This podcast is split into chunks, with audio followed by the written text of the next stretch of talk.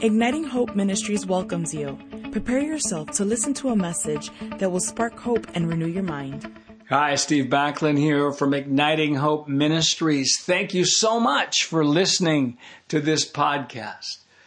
The title of today's teaching is this Increasing the Likelihood of Being Empowered, Part 2. Hey, we're, we're doing a series right now out of my book, The Culture of Empowerment, How to Champion People, taking truths out of chapter 8, which is called Increasing the Likelihood of Being Empowered. In Luke 2.52, it says this, And Jesus increased in wisdom and stature and in favor with God and man. Last time we talked about three key points of wisdom that will help you increase your favor and to increase the likelihood of leaders over you, people around you wanting to empower you. I said number one is believe you're in the right place. Because double mindedness in our assignments is the enemy of, of great influencers and is an enemy of empowerment. Two is overcome disappointment. Every environment, every situation, every leader, there's going to be things we'll be disappointed about. And three is build trust. So we're going to go into number four of of wisdom to increase your favor with others, which will increase the likelihood of being empowered. Number four is this: buy into the vision of your leader. Bill Johnson, who's the senior leader at Bethel Church in Redding, California, says he won't buy into your vision until he knows you've bought into his. In other words, you won't be empowered under his leadership if you haven't first had a heart commitment to him and his vision. Bill is basically saying this. You have many choices in what you could do. And if you believe Bethel Church is the place for you to primarily release your gifts and influence others through, then your commitment to my vision is a first step to this happening. It is important to understand that the highest level of buy in is not just an outward acceptance, but one that manifests an excitement about the vision that overflows in communication with others. Now, this is really important to buy into the vision of your leader. Now, you know, you may, and you may, or probably, you have disagreements with that vision at some level. You think there's an overemphasis of this and underemphasis of that. Well, again, that's normal, but it's what you do with that. So you're buying into the vision, you're buying into the person, you're saying, This is where I believe I'm supposed to be.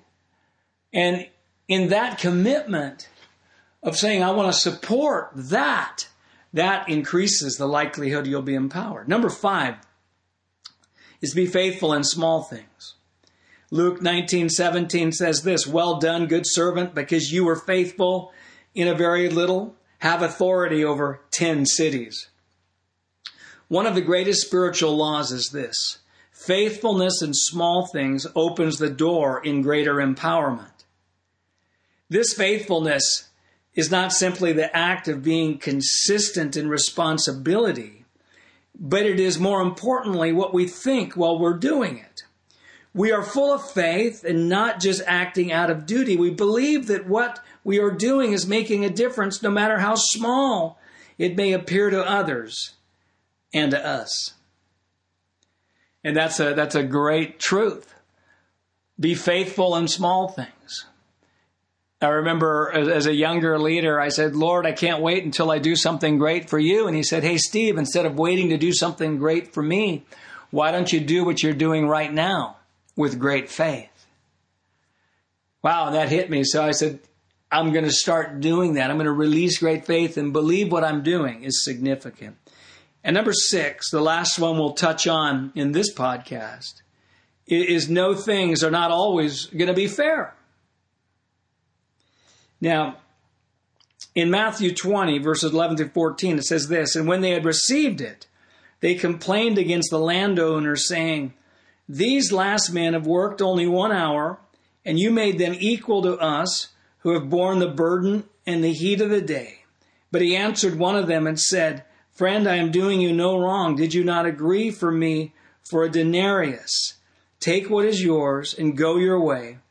I wish to give to the last man the same as to you. This is a parable that really stirred up the it's not fair. By the way, my book, let's just laugh at that for kids, says 20, 20 lies, four pages each per lie.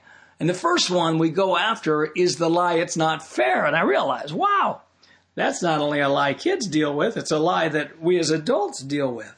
Now, as I, I want to go on and say this a culture of empowerment does not focus on giving equal opportunity to everyone for expression, influence, and remuneration, but it focuses on giving equal opportunity to grow in those things. Now, what I mean by that is uh, just like in a basketball team, those of you who are aware of basketball, not everybody gets to shoot the ball the same amount.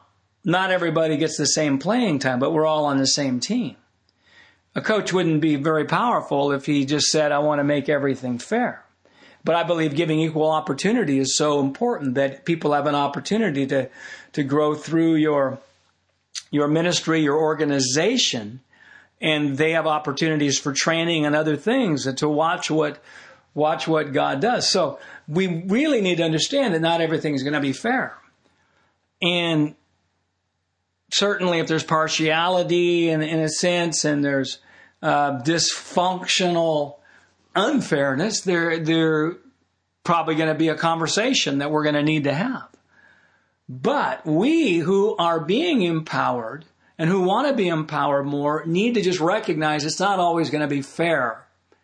And again, our response to that, our response to something is almost always more important than the something.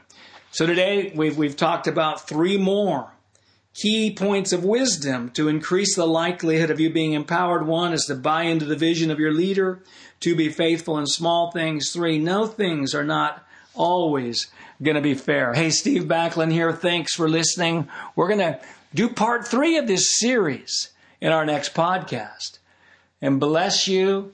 And remember this there's no hopeless circumstances, there's only hopeless people. And he who has the most hope has the most influence. God bless you. We hope to have you with us again. We hope that you have been blessed by this message. For more resources, you can visit our website at ignitinghope.com.